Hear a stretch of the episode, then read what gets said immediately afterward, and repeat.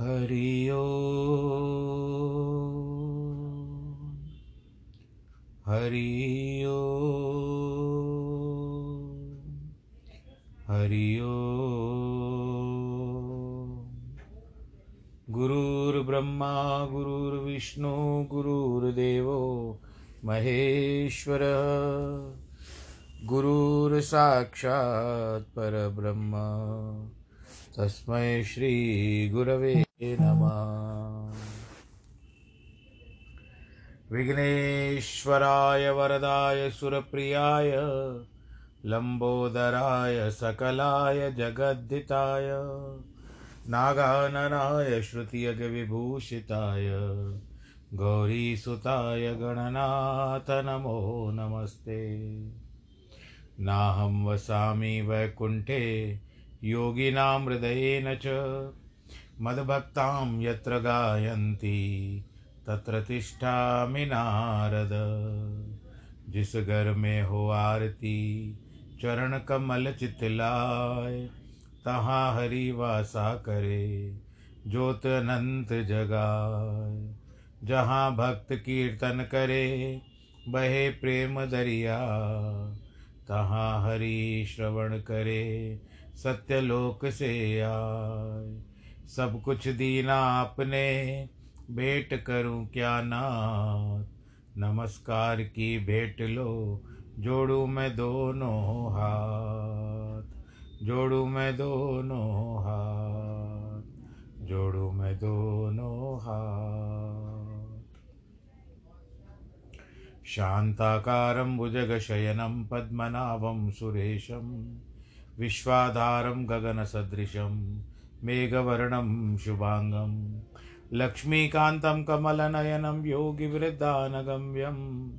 वंदे विष्णुं भवभयहरं सर्वलोकैकनाथं मङ्गलं भगवान् विष्णु, मङ्गलं गरुडध्वज, मङ्गलं पुण्डरीकाक्ष, मङ्गलाय स्तनो हरि सर्वमङ्गलमाङ्गल्ये शिवे सर्वार्थसाधिके शरण्ये त्र्यम्बके गौरी। नारायणी नमोऽस्तु ते। नारायणी नमोऽस्तु ते। नारायणी नमोऽस्तु ते। श्रीराम जय राम, जय जय राम। श्री राम जय राम, जय जय राम। श्री राम जय राम जय जय राम। श्री राम जय राम। जय जय राम। श्री राम जय राम। जय जय राम। श्री राम जय राम। जय जय राम। रघुपति राघव, राजा राम, पतित पावन, सीताराम। रघुपति राघव राजा राम, पतित पावन सीताराम सीताराम सीताराम, भज प्यारे तू सीताराम सीताराम सीताराम, भज प्यारे तू सीताराम, रघुपति राघव, राजा राम पतित पावन सीताराम। जय रघुनंदन, जय सिया राम जानकी वल्लभ, सीताराम। सीताराम सीताराम, पूर्ण कर दो सबके काम। सीताराम सीताराम, पूर्ण कर दे सबके काम। रघुपति राघव राजा राम, पतित पावन, सीताराम।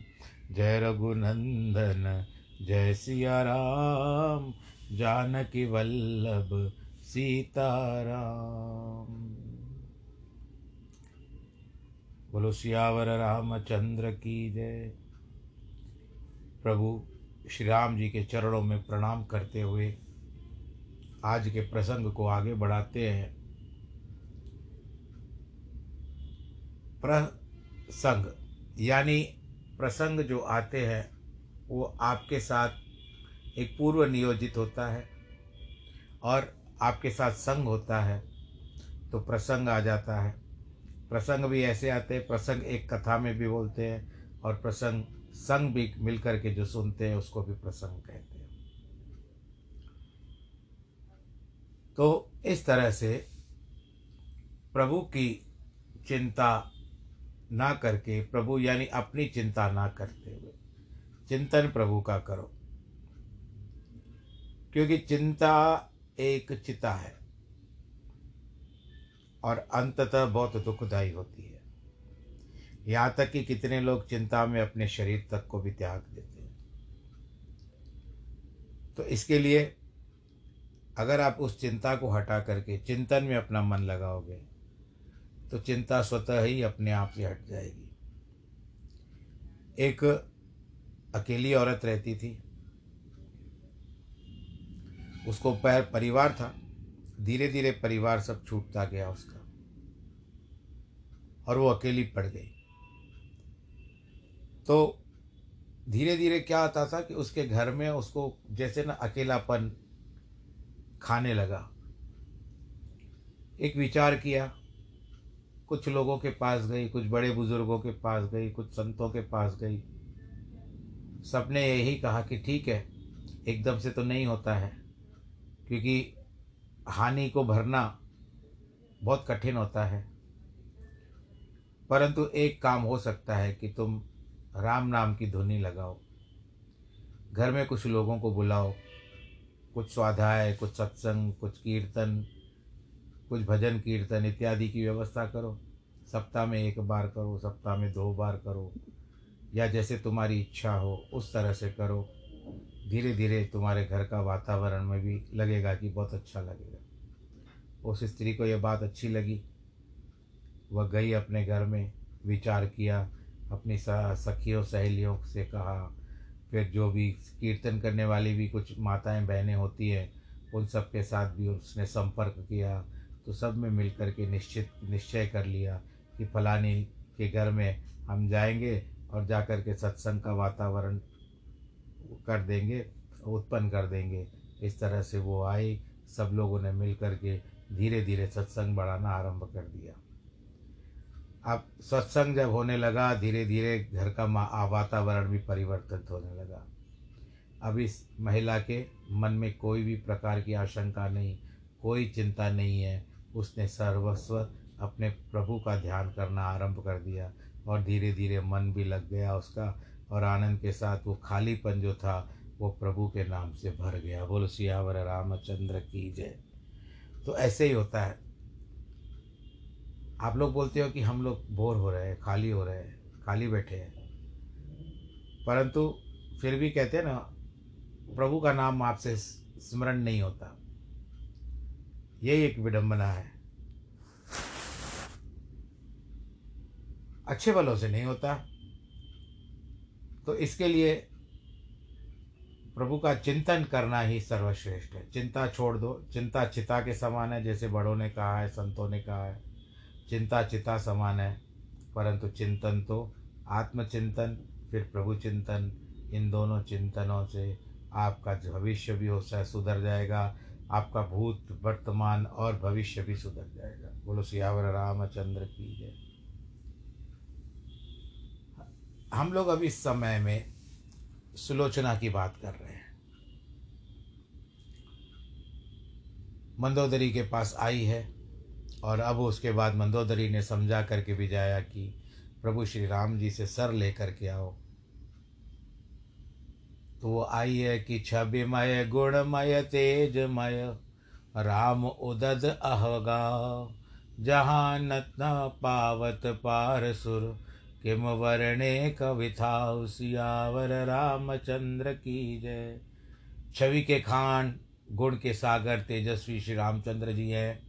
जिनका पार देवता भी नहीं पा सकते, उनकी छवि का क्या वर्णन? कवि भी नहीं कह सकते। सुंदर बोहे, सुंदर कपोल, गालों को कपोल कहते हैं। सिर पर जटा के मुकुट बनाए हुए जोड़ा चौड़ा माथा उनका, उनके ऊपर तिलक शोभित हो रहा है, जिसके ध्यान से मुनियों का मन मोह जाता है।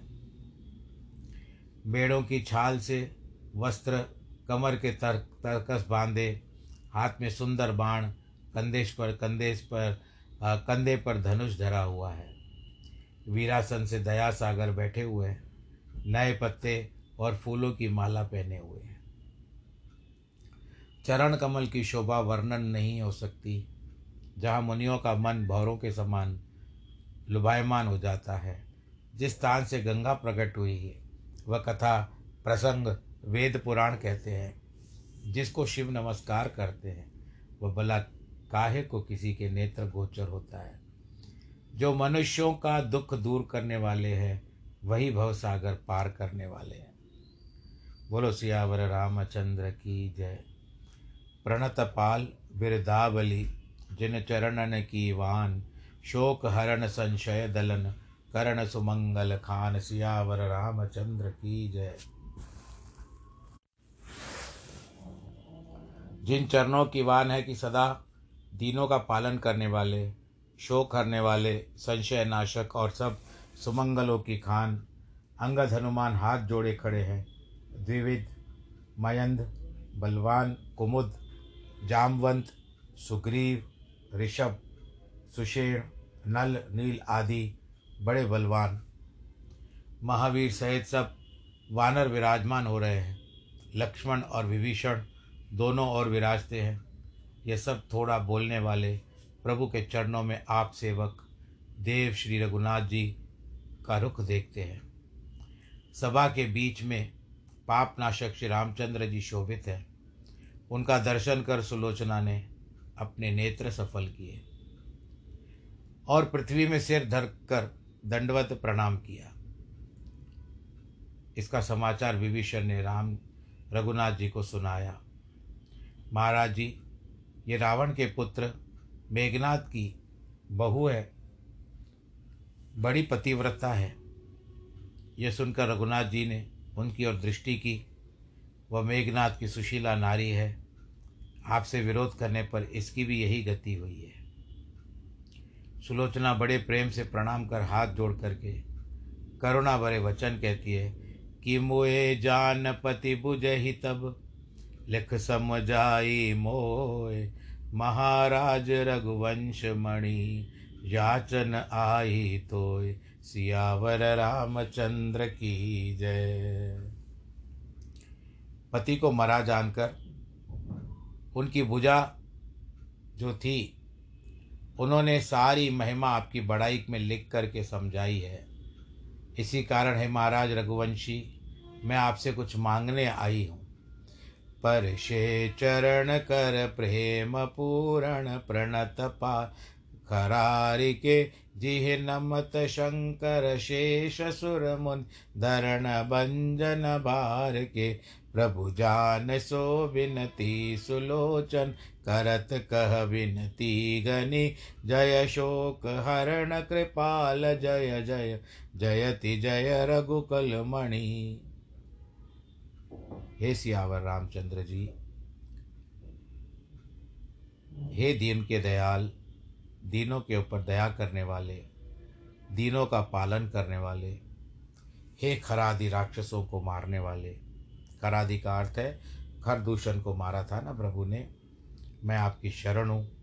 यह कह करके सुलोचना अधिक प्रेम से उनके चरणों का स्पर्श किया, जिन चरणों में शिव, शेष देवता मुनि दंडवत करते हैं, जो पृथ्वी का भार दूर करने वाले हैं। सो प्रभु, मुझ सुलोचनी की विनय आप स्वीकार कीजिए। मेरी विनय मानिए, हे शोकनाशक दयालु, रघुकुल के श्रेष्ठ, आपकी जय हो, आपकी जय हो, आपकी जय हो। हे प्रभु, आप साक्षात ब्रह्म रूप है। स्वभाव से भी शीतल है, अपरिमित बलि है।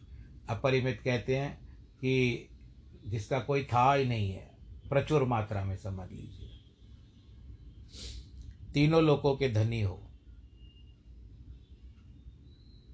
पृथ्वी का भार हरने वाले बड़ी बड़ी बुझाएँ, दुष्टों की सेना के नाशक, आपकी जय हो। हे दीनों के बंधु दया सागर, आपके अपार गुण हैं। आप सब गुणों की खाण हैं। हे दयानिधे चतुरशील, स्नेह और सा रूप के आप उजागर हो। जो माया आपकी आज्ञा से चौदह लोक रचती पालती और नाश कर देती है। आपका पार नहीं पा सकती। मैं जड़ बुद्धि, बावली, स्त्री, आपके गुणों की क्या वर्णन कर सकती हूँ? जिनके चरणों को शिव, सरस्वती, वेद भी निरंतर ध्यान करते हैं सो मैं बड़ी भाग्यशाली हूँ जो उन चरण कमलों की धूल अपने सिर पर धारण करती है। आपके दोनों चरण जो तारण तरण, अशरण को शरण देते हैं, भय को हरने वाले हैं, जो जगत के कारण होते हैं, भरण पोषण करने वाले हैं, दुष्टों के दलों को मारने वाले हैं, भक्तों के दुख हरने वाले हैं उनको देखकर मैं कृतार्थ हो गई। आपका घनश्याम स्वरूप अत्यंत अनुपम है। नर राजाओं कैसा है? आप देवताओं के पति हो, परंतु वेद उस रूप को अरूप काल रहित कहता है, जिसने शूर्पणखा को भी कुरूप कर दिया। आप पीताम्बर पहरे, अति छवि से विराजते हो। बिजली लजाती है। आपका प्रकाशमान मुख है प्रभु। आप सबके सिरतास गरीब निवाज, संतों के काम संभालने ही और ग्रहण करते हो। आपकी सुंदर कमर पतली सिंह लजाने वाली, मुनियों के मन को भावने वाली, ललचावनी है, सुंदर नाभि बड़ी पवित्र है, जिसकी छवि की उपमा नहीं की जा सकती। आपका विशाल हृदय गले में वनमाला बैठने को काले मूग की छाल, दोनों नेत्र लाल भी बड़ी गड़ी है। बड़ी बड़ी है। आप जनों के पालक दीन दयालु हो। दोनों कानों में सूर्य के समान प्रकाशमान कुंडल है, जिनके ध्यान में मन प्रसन्न होता है। हाथ में धनुष बाण लिए हुए हो। कृपा के निदान हो। आपके वेश को देख करके काम भी लज, काम भी लज्जित हो जाता है। आपके मस्तक पर चंदन किया हुआ है। सिर पर जटा बंधी हुई है। हे दशरथ कुमार, आपको देवता भी वंदन करते हैं। ब्राह्मण संतों के आनंददायक, दुष्टों के माँ को मारने वाले हो, दुख ध्वंद यम के फंदों को तोड़ने वाले हो, मैं आपकी सुंदर कीर्ति सुनकर आपकी शरण में आई हूँ। आपकी शोभा मेरे मन में बस गई है। हे रघुराई, आपकी श्रेष्ठ भक्ति सदा दीजिए। हे सुखदाई, मेरी सहायता कीजिए। आगे सुलोचना कहती है कि हे शारंग धनुष धारण करने वाले, सब गुणों की खान, बलवान रघुनाथ जी, मेरी विनय, वाणी ग्रहण कीजिए। हे देवता, गायों की रक्षा करने वाले, राक्षसों के को मारने वाले, भक्तों के रक्षक होकर आप उनके मान और बल देते हो।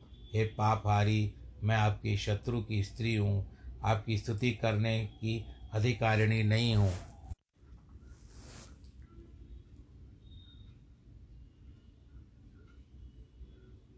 मुझ पर बड़ा दुख पड़ा है प्रभु। स्वामी के वियोग की और बड़ी भयदायक और दुखदायक है। अब मुझे सही नहीं जाती।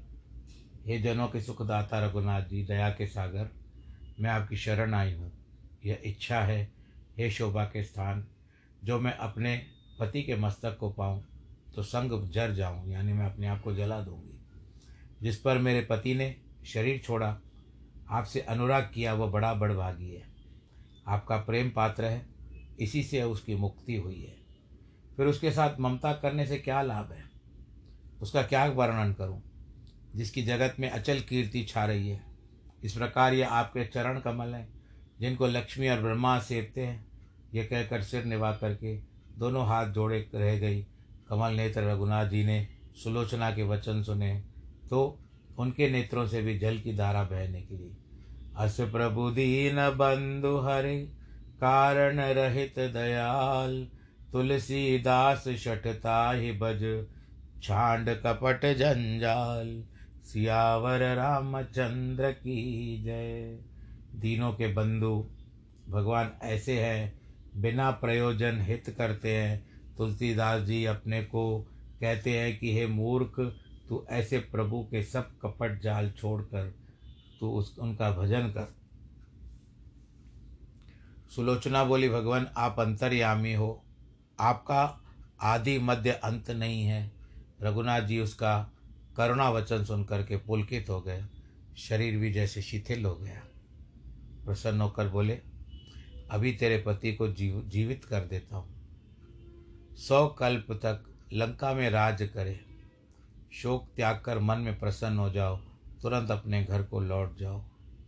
यह सत्य प्रतिज्ञा वाले रघुनाथ जी की वाणी सुनकर वंचरों में भी भय आ गया। कुछ कह नहीं सकते। प्रभु का मुख देखते हैं, विचारते हैं कि ईश्वर क्या करे। परस्पर कहने लगे, कदाचित कदाचित इसको रघुनाथ जी कृपा करके जीवित कर देंगे। तो किसी देवता के लिए फिर से तकलीफ़ आ जाएगी कि राज विभीषण लंक कर कि विधि करी है जाए समुझ वैर गणनाद जब गही शरासन धाय। सियावर रामचंद्र की जय। विभीषण लंका का राज्य फिर किस प्रकार से कर पाएँगे? जब वैर स्मरण कर रघुनाथ धनुष लेकर के सामने झपटेगा। प्रभु के मुख का रुख देखकर वानर भयभीत हो गए। बोला, महाराज, दीनों के पालन सावधान है। रघुनाथ जी अधिक कृपा देखकर रावण की पुत्र वधु सुलोचना विलाप करने लगी, है महाराज, आप बड़े उद्धार हो, सब कुछ दे सकते हो करुणा सागर।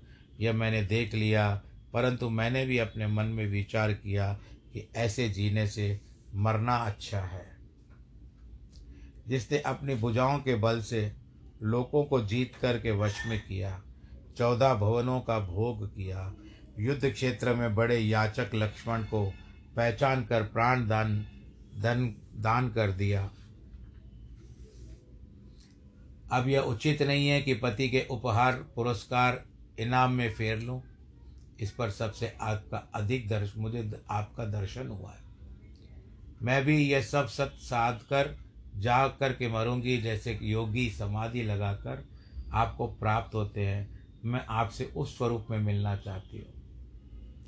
कि निर्मल गति अवसर भयो सुनहु सत्य रघुवीर तुम ही मिलत नहीं होए भव। यथा सिंधुगत नीर सियावर, रामचंद्र की जय। हे रघुनाथ जी, सुनिए, सत्य ही अब निर्मल गति से समय प्राप्त हुआ है। आप में मिल, आपसे मिल जाने के बाद संसार में जन्म नहीं होता। जैसे संसार सागर में गया, जल फिर नहीं लौटता है।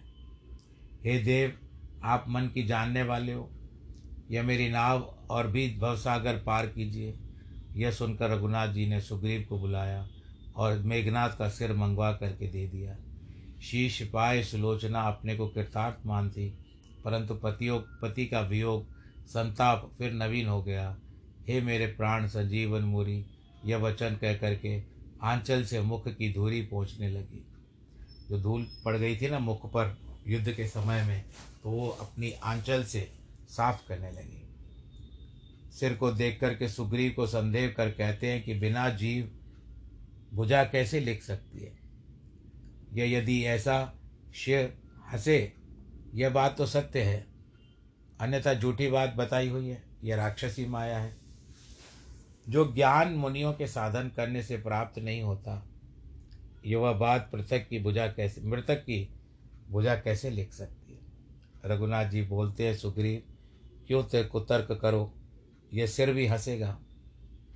तब सुलोचना अपने पति के सिर से बोली, है नाथ, शीघ्र हंसो, नहीं तो आपके हाथ के लिखने को सत्य नहीं मानेंगे लोग। क्षण मात्र विलंब हुआ, मृतक का मुख बंद रहा, खुला नहीं, तब वह नाग कुमारी बारंबार कहने लगी कि युद्ध में मार कर के बहुत ही थक गए हो। लक्ष्मण के बाण लगने से क्षुभित हो गए हो। प्रभु के समूह, समीप मुझे क्यों नहीं, क्यों लज्जाते हो? जो मन, वचन, कर्म से इस देह की पति के देवता, इस देही के पति ही देवता है और कोई स्नेह नहीं है तो प्रभु की इस सभा के बीच में सिर बोले, जिससे जगत में अमल यश विख्यात हो जाए। हे स्वामी, जो मैं जानती कि आपकी यह गति होगी तो सहायता करने के लिए अपने पिता तक को बुला लेती। पिता की सहायता से क्या ईश्वर नहीं जीत जीते जाते हैं? यही वचन स्त्री के सुनकर तब सिर हंस पड़ा। बड़े बड़े रीछ, वानर, योद्धा भी चौंक पड़े। सबके देखते देखते वेग से सिर इतना ज़ोर से हंसा कि सबको आश्चर्य हो गया। वज्र के सह शब्द समान सिर हंसा जो सुना न जाए, फिर मुख चुप हो गया। सुग्रीव ने सकुचा कर सुलोचना की, बड़ाई की और वानरों को भी आश्चर्य हुआ। तब सुग्रीव ने चरण, भगवान जी के चरणों में सिर निभा करके पूछा, प्रभु, किस कारण से यह सिर हंसा? तब प्रभु बोले, सुग्रीव, हे सुग्रीव, हे लक्ष्मण, मैं सिर के हंसने का कारण आपको बताता हूँ। मन, क्रम, वचन, पति की सेवा करनी, स्त्री को इससे अधिक कल्याण के निमित्त कोई उपाय नहीं है। ऐसा जी में जानकर जो स्त्री पति से, स्त्री पति की सेवा करती है, उस पर सब देवता प्रसन्न रहते हैं। यह नाग कन्या सत्यवती है। इसके सत्य से मेघनाथ का शिर हंसा। है यह रघुनाथ जी के वचन सुनकर वानरों को बहुत सुख लगा अच्छा लगा। महा महावीर जी ने भी बारंबार उनके चरण पकड़ लिए। शिव जी बोलते हैं, पार्वती, सुनिए, प्रभु की ऐसी प्रभुताई है। केवल अपने भक्तों ही को बढ़ाई देते हैं, जिसकी दृष्टि से जगत की उत्पत्ति और संहार हो सकता है, उसके समान यह कौतुक कुछ अधिक है। शीश पाई प्रभु चरण गई, बहुविध विनय सुनाए, आज को दिन रण परिहरो मम हित कौशल राय, सियावर रामचंद्र की जय।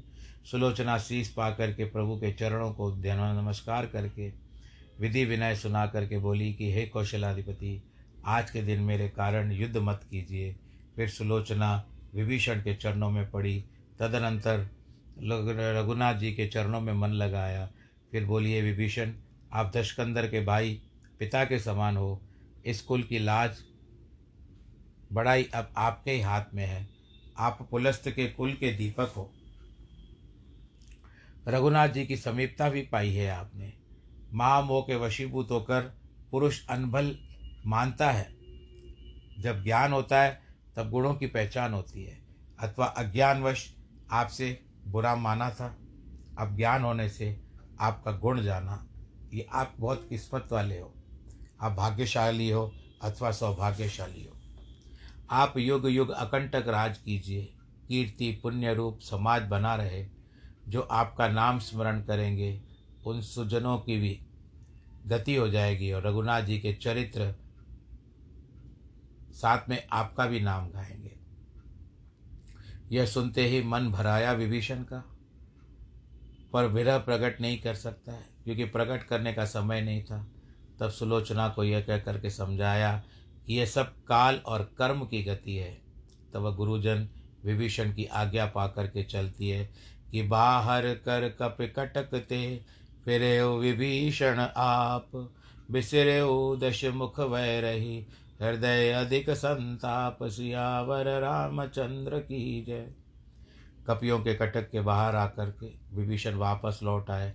उस समय रावण का वैर विसर गया। हृदय में बहुत दुख हो रहा था। वह सिर चढ़ा, चढ़ाकर पालकी पर चढ़ी। रघुनाथ जी की कृपा उनका प्रभाव बढ़ गया। वह घनश्याम मूर्ति हृदय में धारण की। जिवा से निरंतर भगवान राम का नाम जपती चलती जा रही थी। वहाँ लंका के नदी के सागर से मिली थी। पवित्र संगम था। सुलोचना गई। यह खबर पाकर रावण भी गया। संगम में मंदोदरी आदि सब रनिवास था। मानो शोक से सूर्य का प्रकाश हो रहा हो। दश कंदर की आज्ञा से चतुर सेवक चले। बहुत से चंदन तथा अगर का भार ले आए। सुंदर कठिन चिता बनाई। मानो स्वर्गलोक की सीढ़ी लगा दी गई हो। सुलोचना ने प्रणाम करके सबको संतुष्ट किया। उस समय स्त्रियों ने भी धीरज बांधकर उसकी मति को दृढ़ किया। पश्चात मेघनाथ का सिर और भुजा गोद में रख दी। आसन मारकर बैठ गई। मानो योग और सिद्धि का भाजन पात्र हो गई हो, अथवा कैसे थोड़ी योग सिद्धि करके सिद्धि का स्वरूप धारण कर लिया। कि देत अनल ज्वाला बड़ी, लपट गगन लग जाए। लखी न काहू जात ते ही सुरपुर पहुँची आए। सियावर रामचंद्र की जय। अग्नि संस्कार करते वह लपट बड़ी, बहुत ऊँची आकाश को छूती रही। सुलोचना के जाते किसी ने न देखा कि वह किस तरह से सुरपुर को पहुँच गई। उसने भी अपने पति के साथ अपने देह को त्याग दिया और सती हो गई और वहाँ पर किस तरह से सुरपुर चली गई, किसी को दिखाई नहीं दिया। यहाँ पर लंका कांड का सप्तम विश्राम आता है। बोलो सियावर रामचंद्र की जय।